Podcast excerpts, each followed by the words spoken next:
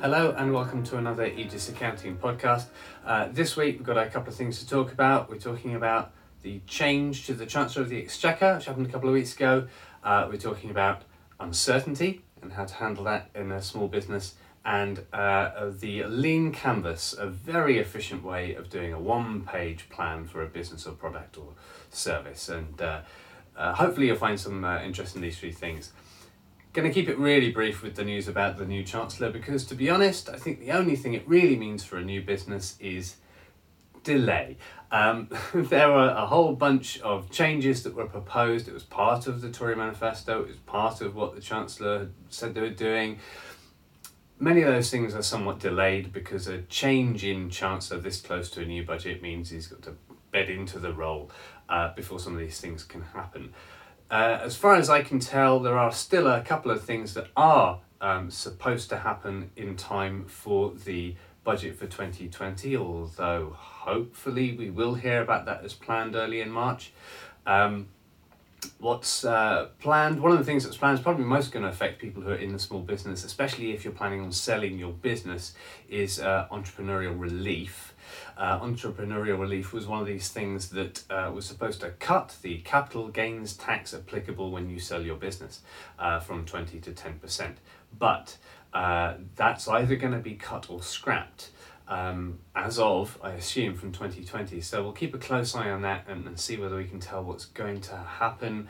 I hope we'll have some announcements soon. Uh, that was planned, I think it was 10th or 11th of March, but obviously search UK budget and you'll get the latest news and hopefully we can figure out what's going on with that. If you weren't planning to sell a business, it won't make much difference, but uh, it seems like it's a controversial thing because the UK has tried to be an attractive place uh, to start up um, and to have a serial uh, startup. So, an entrepreneur from the perspective of what I traditionally understand the term to mean, uh, rather than the perhaps new way we use the word for anyone in business.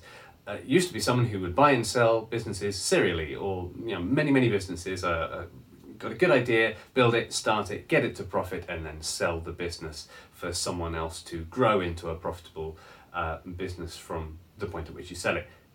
That's what I used to understand entrepreneur to mean. Um, I know the term is used slightly differently now to mean almost anyone who does anything to do with business, which doesn't quite seem right.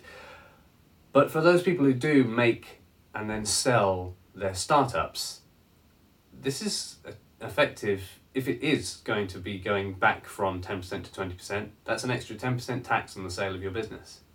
That's quite a big jump. It's not a few percent, it's not, not a small tweak, that's quite big. Uh, so I'm, yeah, I doesn't seem like a great thing to me. Uh, that's my perspective. Maybe you feel differently.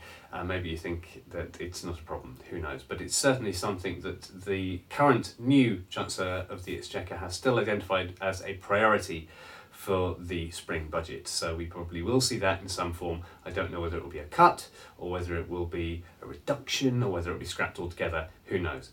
Um, but that's going to be something that will be changing. As for everything else, we're starting to get uh, rumours and speculation that other things will be delayed until the autumn budget, which I hope will happen this year. So we'll see what really happens uh, as the year unfolds. Um, however, one other thing that the new Chancellor of the Exchequer has uh, apparently uh, has been referred to as a bit of a gaffe, and it's to do with that thing we talked about uh, over the last couple of weeks, IR 35 um, that bunch of uh, legislation that um, or approach that HMRC has to whether you should be paying um, the kinds of tax as an employee uh, and the levels of tax and national insurance uh, for an employee, even if you're a limited company, um, just as a, basically a personal service company, which affects a whole bunch of workers. They uh, promised a review just before the election, and we haven't heard anything about that review. Uh, it's being referred to as a bit of a gaffe as the new Chancellor has said that he has discussed with the HMRC that they should have a softly, softly approach for the first year of IR35 um, changes that were due to come into effect for the private sector uh, as of uh, April 2020. More on that on the video recently uh, with IR35 in the title, go look for that. Uh, there's more to do with those changes there. But this basically suggests that the outcome of the review is already decided and that there will be no change. Because otherwise, why would you say that the legislation has to be enacted softly uh, if you think it might be under review and might be removed? So it's being referred to as a bit of a gaffe. I don't know, that might be a bit strong, but it certainly seems consistent with the idea that I put forward before that this is not something that's going to go away. The IR35 legislation and making you pay tax as if you were an employee, even if you've chosen to set up as a limited company f- to provide your services. Um, that's something they've been moving to for a very long time, over a decade, and I don't think it's going to go away. I think the review will absolutely produce nothing. So, that's my opinion. We'll see what happens. Uh, but yes, there's uh, there is at least um, the acknowledgement that it's tricky for a private, maybe a small business, with employees who are on limited company contracts, working through limited company contracts. It's tricky for them to understand what they should now do to ensure that they are being uh, treating those essentially employee-like uh, contractors uh, correctly and there are loads of open questions with HMRC that they haven't yet answered. It's unclear how they're going to deal with it.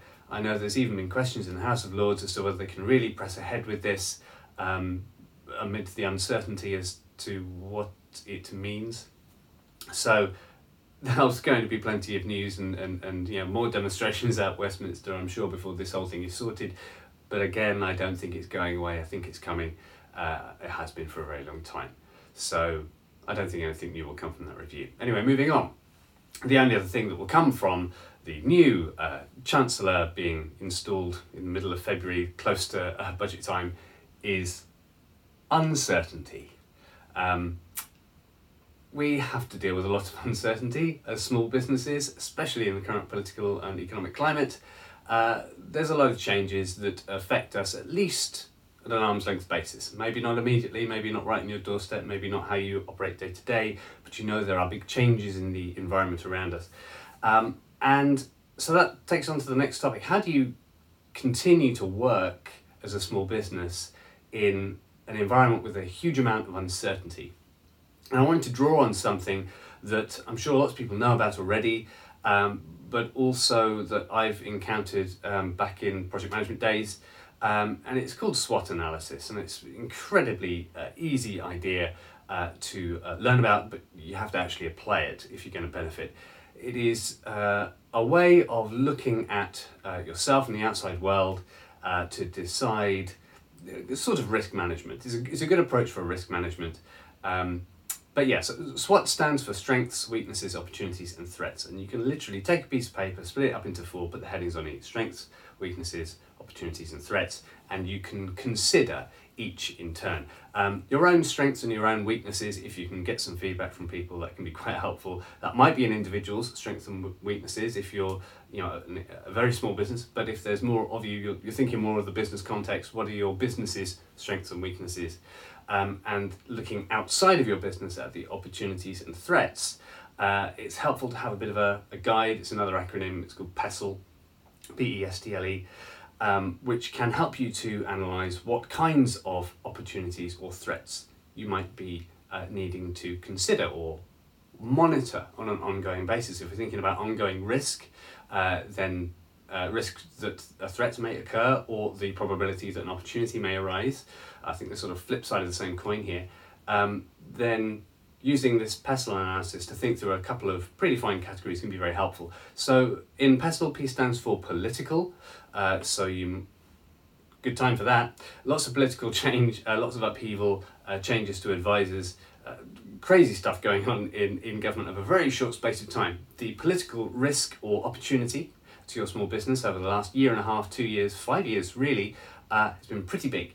Um, if it is something that has any impact on your business uh, directly or, or nearby. Uh, maybe it doesn't. Maybe whatever you do normally isn't affected, but many businesses are. So co- considering the political element of risk uh, or opportunities or threats is very useful. Uh, the other is um, economical.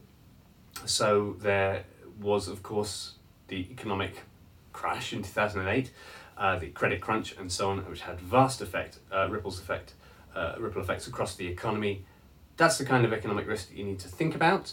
So you might be protecting against a future downturn. Uh, you might be protecting yourself against um, that or exposing yourself to a future upturn. Uh, maybe there are investments that you think would be wise to make in order to benefit from an upside that you think is on the horizon in terms of the economy. So thinking through that aspect for opportunities and threats to your business can be very useful. Uh, social, that's the uh, uh, S in PESTLE for uh, social things. There's an awful lot of social change um, that you might want to consider. It might be social change like a change in the uh, availability of EU migrant workers over the coming years. It's very clear to me that there'll be a distinct shift in that. So if your business relies heavily on local EU workers, like the NHS, then you have a social issue to deal with. Granted, it's come from political aims, but it is a social change that is a, a knock on effect. Um, other social changes might be who has access to uh, disposable income compared to another ge- generation ago. So, for example, if you uh, were in business as the uh, baby boom generation, uh, maybe they were your customers, then there's a big social difference between that generation and, say, the millennials generation. Um, and so, considering the social aspects and how they might be changing, again, might be something to consider when you're thinking about opportunities or threats uh, for your business. The T is for technology. Again, lots of change in technology, um, especially over the recent years, um, as you know, the advent of cloud computing and cloud technology, uh, things like voice assistants, which we've taken advantage of here at Aegis. Uh, these kinds of things are modern changes. Uh, they're not always predictable, um, but they are things that can change that may present new opportunities or new uh, new threats to your business. Uh, for example, you may there may be a uh, what do they call them? A disruptor. There may be a technological disruptor to your business.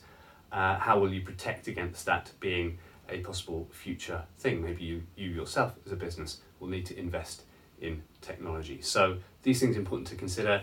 Uh, L legal. I'm not very good at this bit because I'm not legally trained, uh, and chances are you might not be very good at this because you're not legally trained. So, how will you protect yourselves against um, legal issues? Uh, mostly, the law is arranged about around principles you probably already understand. So, it, yeah, do the right thing uh, probably protects you from most cases, but not totally. Uh, there may be some legal from the aspect of regulatory concerns in your specific environment, or there may be some uh, potential legal issues that you will have to deal with. What if someone sues you? A good approach would be to have some insurance to deal with that. So think through what may happen in a legal in legal scenarios. Also trademarks, um, these kinds of things, legal protections. These would be good things to think about in a small business in that legal category. Uh, and finally, the environment.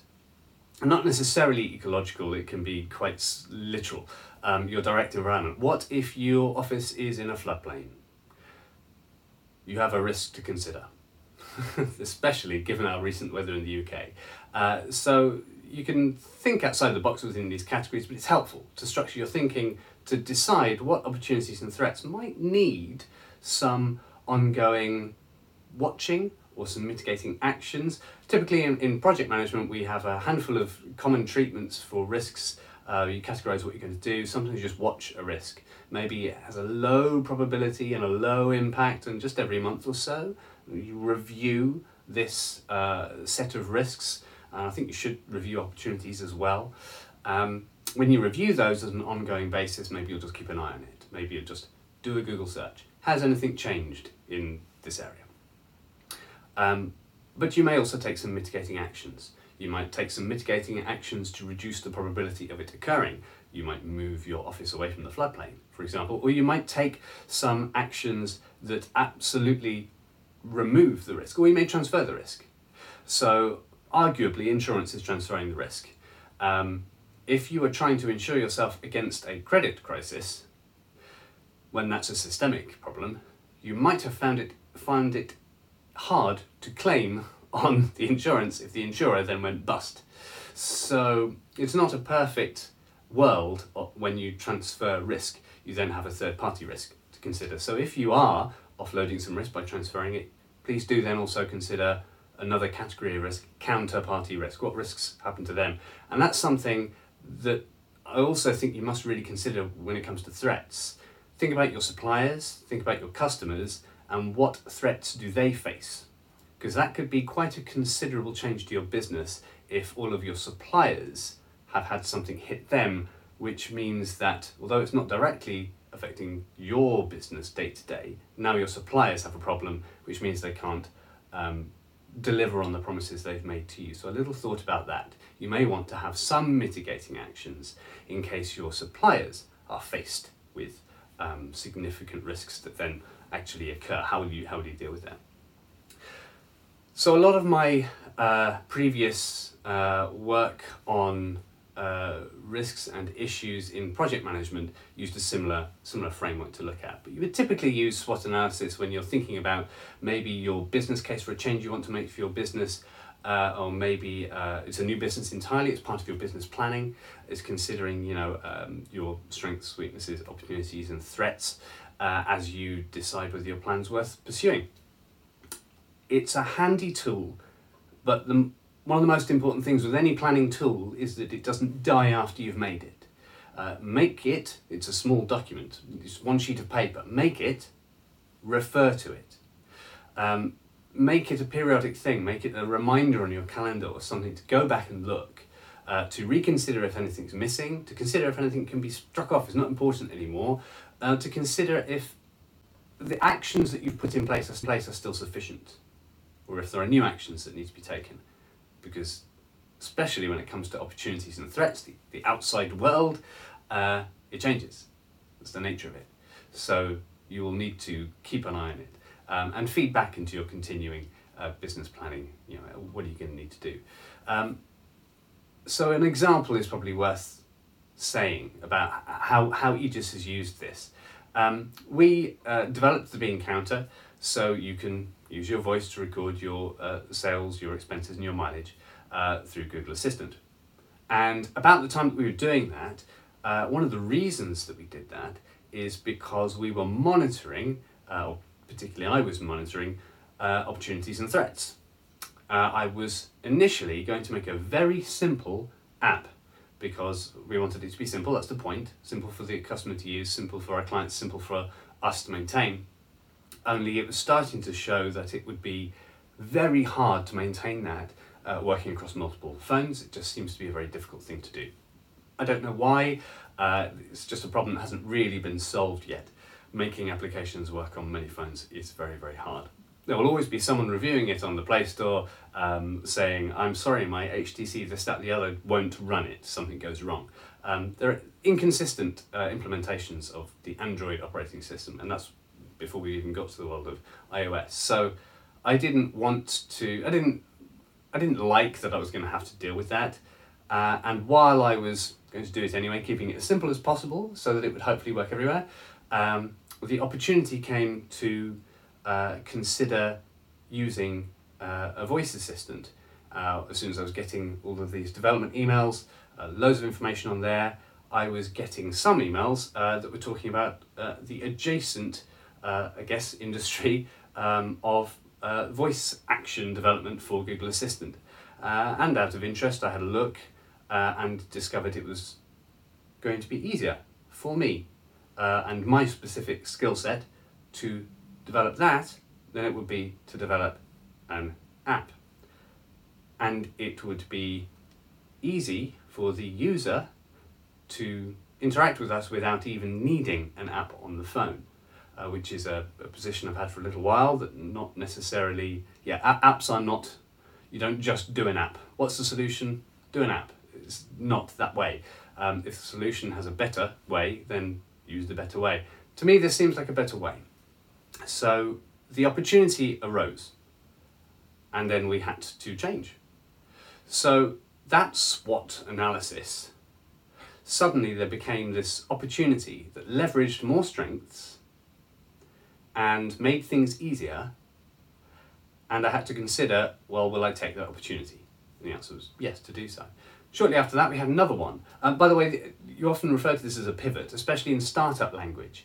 Um, most other people don't, but startups have a specific set of language that they use for these things. They call it a pivot. If you're gearing up a new activity and then you decide that you're going to change direction because either there's a threat that you're facing or an opportunity worth taking, then it's you know, referred to as a pivot. If you want to Google search about um, pivots and startups, you'll probably find a whole you know, whole lot of useful resources if this is something you're considering, because that's the language that they use in that environment. And of course, startups are inherently risky. Often they're very small and they're moonshots, so they really want to either blow up or die, and they're going to try and throw everything at this startup, um, which means they pivot often. So they have a lot of resources on on how how to pivot. Um, give it a search if it's something that you're interested in, in or something that you're thinking you're going to have to do soon. Uh, there's loads of really helpful articles in the entrepreneurial space, um, startup space. Uh, loads of people write prolifically on the subject and with, with good expertise. So have a look at that it's something you're considering. Aegis pivoted away from an app to a voice bot, and then came the second pivot, which was the fact that uh, the uh, challenger um, banks and fintech companies were starting to make inroads into the high street uh, business uh, current account offerings um, and there became so keeping an eye on that. So it was part of the analysis, knowing that that's what's going on in the world. Kept an eye on it, and then an opportunity came up, uh, which was going to make it more easy for us to offer our clients an all-in solution where they can do very little themselves. Um, and for example, that's where we found Coconut while looking at this raft of many challenger banks and challenger um, current account offerings and trying to understand uh, are they going to offer anything special to our clients that makes it worthwhile? Coconut did because, in particular for us, if they can automatically categorize transactions and offer a platform for accountants, that's a win for both the client and for us. Um, that hasn't been present anywhere else yet, so there was a new opportunity, and we had to decide well, shall we pivot and take advantage of that? And the decision was that we should. Uh, it's more in in line with where Aegis has always been trying to go to be able to make it as easy as possible uh, for our clients to uh, have the benefit of us looking after their um, obligations when it comes to HMRC and tax compliance. So uh, without with little input from them, and that's uh, that makes a huge huge uh, difference. So it was something we decided to do. So in conclusion, on the, on the uncertainty part, if you want to thrive under uncertainty, which you're going to need to do, especially through 2020, 2021, as we're continuing this raft of changes to do with our relationship with the EU, uh, political upheaval, chancellors changing, budgets getting delayed, all of these things happening. If you want to thrive in that environment, you must be monitoring the opportunities and threats in the world around you uh, with a view to your own strengths and weaknesses and how you may either take advantage of some opportunities or mitigate some of those threats um, and to yeah to pivot if you need to. Um, when I look back at the many forms that Aegis accounting has taken since the 80s really without having a term for it from the world of startups the small business, the traditional small business of Aegis Accounting has always pivoted. When there's something new that's worth doing, we've changed. So that's key, I think, uh, to success in small business. Um, monitor those opportunities and threats um, with a, a light to your strengths and weaknesses and pivot when you need to.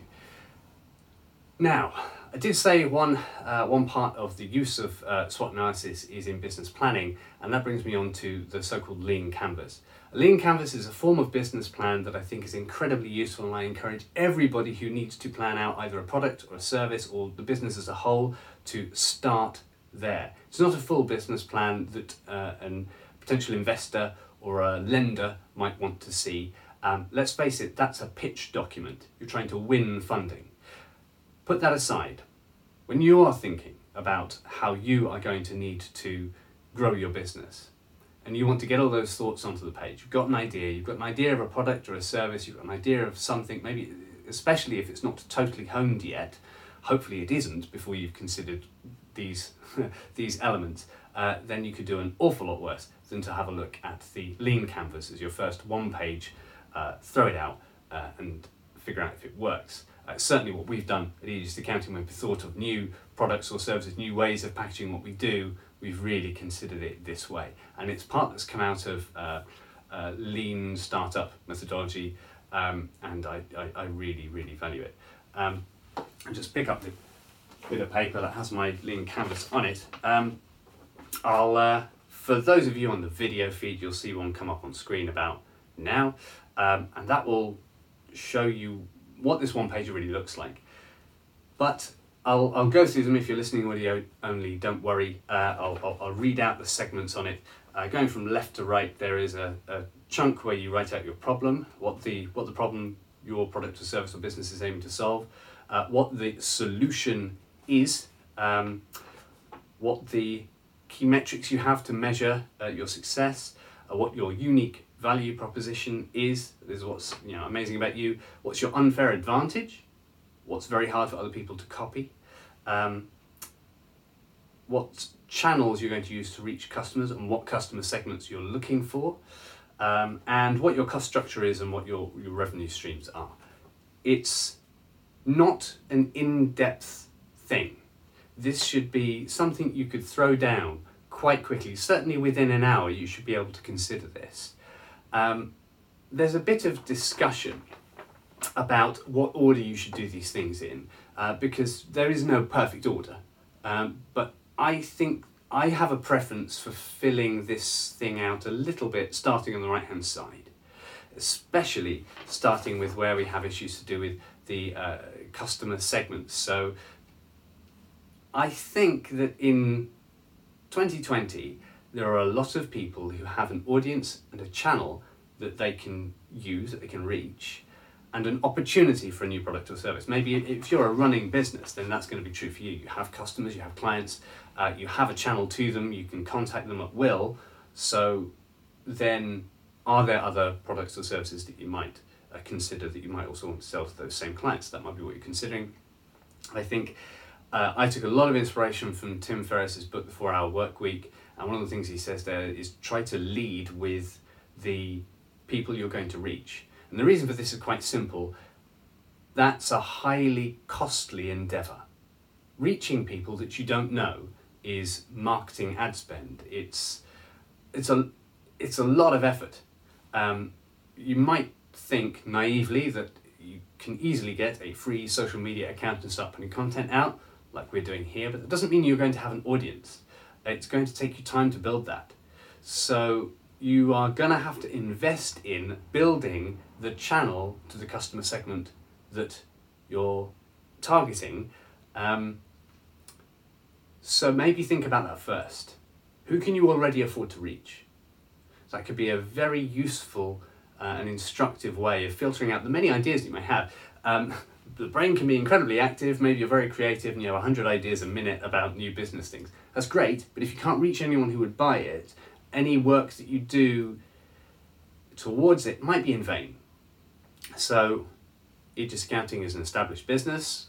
We uh, can solicit referrals, uh, but we do need to do the, the legwork of social media outreach, of doing things like this podcast, doing things um, of this nature that reach out to people and let them know we exist. We also need to advertise, uh, that comes at a cost. Um, and so we, we had to think carefully about what, what customer segment are we looking for. Uh, in particular, there's a little part there uh, to do with early adopters. Who, who makes a good early adopter of your product or service? It might be friends and family. Um, if you have a general product um, and you have a, gen- a small business that does a general product, maybe it's fitness, uh, maybe you start with friends and family doing some free sessions. And just helps you get out there a little bit. Um, and the earliest adopters who are paying customers, where, where will they come from? So things to think through. But I think this uh, this is quite a it's quite a useful document. Um, it's a living document, much like the um, SWOT analysis we talked about earlier. The Lean Canvas is a living document. You're going to go back to it. You're going to change things. Uh, you're going to realise that some of the customer segments that maybe you wrote down weren't that interested and you're not going to target them anymore. You might strip them away and look only at one specific customer segment that's performed very well for you. Uh, maybe there's just this ideal customer that you have managed to build a channel to, uh, and that's all you're going to concentrate your, your service or your product on now. Um, I think it's I think it's very useful, and again, it's because it's quick. So if you can write down your customer segment you're looking for is what channel you have to get to them, um, what uh, the problem it is that they're facing that you think you have a solution for, what that solution is, what you're going to offer, what the unique value proposition for you is. How much is that going to cost you to deliver, and how are you going to monetize it for, through revenue streams? What metrics will you measure to see if you're being successful? Uh, look up Pirate metrics if you're unsure. There's only five, it's helpful. Pirate metrics because R, A A R R R, quite memorable really. But it's uh, key metrics that you can monitor that work for nearly every business. Uh, acquisition of new customers, activation of those customers that they use the services, gaining revenue from those customers, retaining them and gaining referrals. Um, any single metric that measures those it's a light reporting requirement, but it tells you nearly everything that's most important to know about how successful your business is being uh, as, as you start up in particular.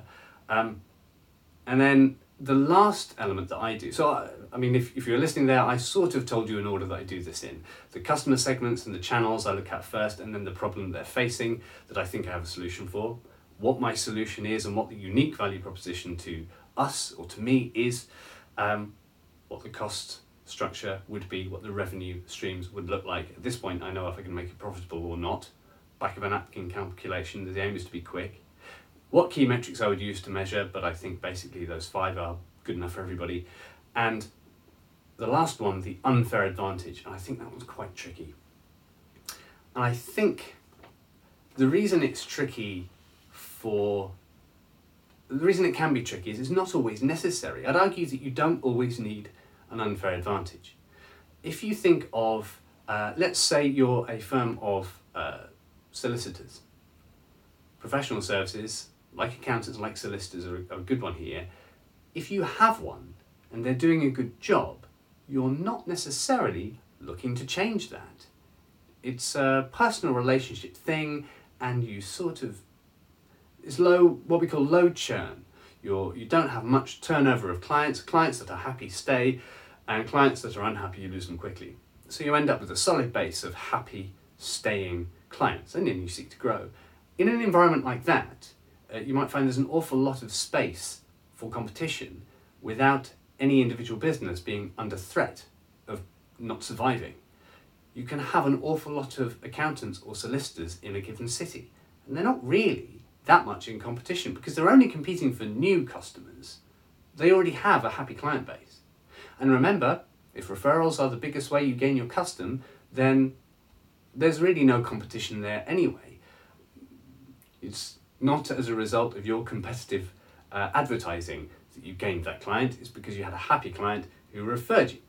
Um, and that will happen whether you're you know competitor A or competitor B. If you're doing a good service, it'll just happen. So that's is not always the case that you need an unfair advantage but it can be quite useful if you have one. And I think if you do have an unfair advantage, especially if you're looking to scale, and then you will attract the attention of larger competitors who do want to squash you or buy you, then you will want something that is hard to copy. So it may be something. A good example of something that is always hard to copy is something that relies very heavily on your personal narrative, especially if you're like have a if you're a small business of one and you have a cool idea and it comes from your unique history, uh, that's going to be hard to replicate because there simply won't be that many people in that position. Um, if you are taking interest in the fact that you are, you know, if you're going to launch a business based on the fact that you love physics, you also happen, happen to be trained in hypnotism uh, and you uh, have a history in project management and you uh, structure a life changing um, physics study course uh, based on these principles, your unfair advantage is there isn't going to be anybody else doing that specific concentration of activities. It's incredibly rare. So, yeah, the, you may just rely on your unique history, but it might be something that you've got there first, um, your unfair advantage. So, for example, the unfair advantage for um, Aegis Accounting, the, the voice bot that we made uh, that allows you to record these things by your voice alone, um, we're the first. You can't take the first away. We were the first. Great. Um, again, in Tim Ferriss's uh, book, The Four Hour Work Week, he refers to if a good marketing advantage if you're the first, the biggest, or the best. Uh, these are good. Uh, biggest or the best is dependent upon uh, what your competitors are doing. But being the first, that's just getting there first. Then it's yours. I can put that in all my marketing materials. Fantastic. Um, so maybe that's what it is. Maybe it's something else. But I think if it if it relies upon uh, your personal histories and your personal histories are quite unique, maybe that maybe that can be a helpful thing. Um, or maybe you don't need an unfair advantage at all, because maybe it's just a space where there is plenty of room for competition, and each business can be successful. Maybe you aren't trying to blow up or die as many startups are trying to do. Maybe it isn't a moonshot. Maybe it's just a good, normal, solid, small business. And you can afford to have quality competition. And you don't necessarily need an unfair advantage. But still, the Lean Canvas is a fantastic uh, little tool to work through. Through about an hour of sitting down with a pencil and paper, you can take a product or a service from an idea through to something that you can actually start doing some more in detail work as to decide uh, whether it's going to be successful or not. Yes, you want to run numbers more properly. Yes, you might need some of the features of a more in-depth business plan, but I would not even start that unless you've done a, uh, a lean canvas first. That's, that's what I would do. If you want to know more about the lean canvas, its uh, original author, I believe, uh, has a website where you can do it interactively online. It's a great resource. I think it's free if you do one. Um, it's called Lean Stack. Go search that, you'll find it. It is very easy to fill out. Um, and uh, it structures it similar to how I did then, so you'll think through your business opportunity that you're considering in a fairly logical way. So, I hope that you found that helpful. We talked a little bit. We talked a little bit about the changing the Chancellor of the Exchequer and the uh, uncertainty around that, how that might affect you, how to handle uncertainty generally as a small business, how to know when you might need to pivot, take advantage of some new opportunity or to take action to mitigate some threat that's becoming an issue for your business. Um, and the fact you need to monitor those two on a consistent uh, basis. And we've talked about the lean canvas, a fantastic one page way of deciding uh, how to uh, structure a uh, business product or service. It's quite useful if you do it just per product. Um, but if you're starting a business and you're starting it around one service or product anyway, that's the same thing. But if you want to add different canvases for different products, I think that's helpful. It's helpful to think of each as its own set. Um, but anyway, it's a short activity to help you get a great, solid first plan. Certainly, if you can't solve any of the problems on that sheet, your business plan has a bit of an issue. If you can't figure out a cost structure that will uh, afford a revenue stream that the market's willing to pay uh, and make a profit, then maybe the idea is a no go. Um, so yeah, go, uh, I think that's great. Um, I hope that you've found any of that useful. Um, if so, you know what to do. Uh, we, we have a very small audience at the moment. I'd really appreciate it if you could share this video to someone who you think, uh, or, or audio if you're listening, uh, to someone who you think it would be useful for. Um, that would be great. And of course, if you haven't already, please subscribe, all of that good stuff. And uh, yeah, thanks for listening or watching. I'll see you in the next one.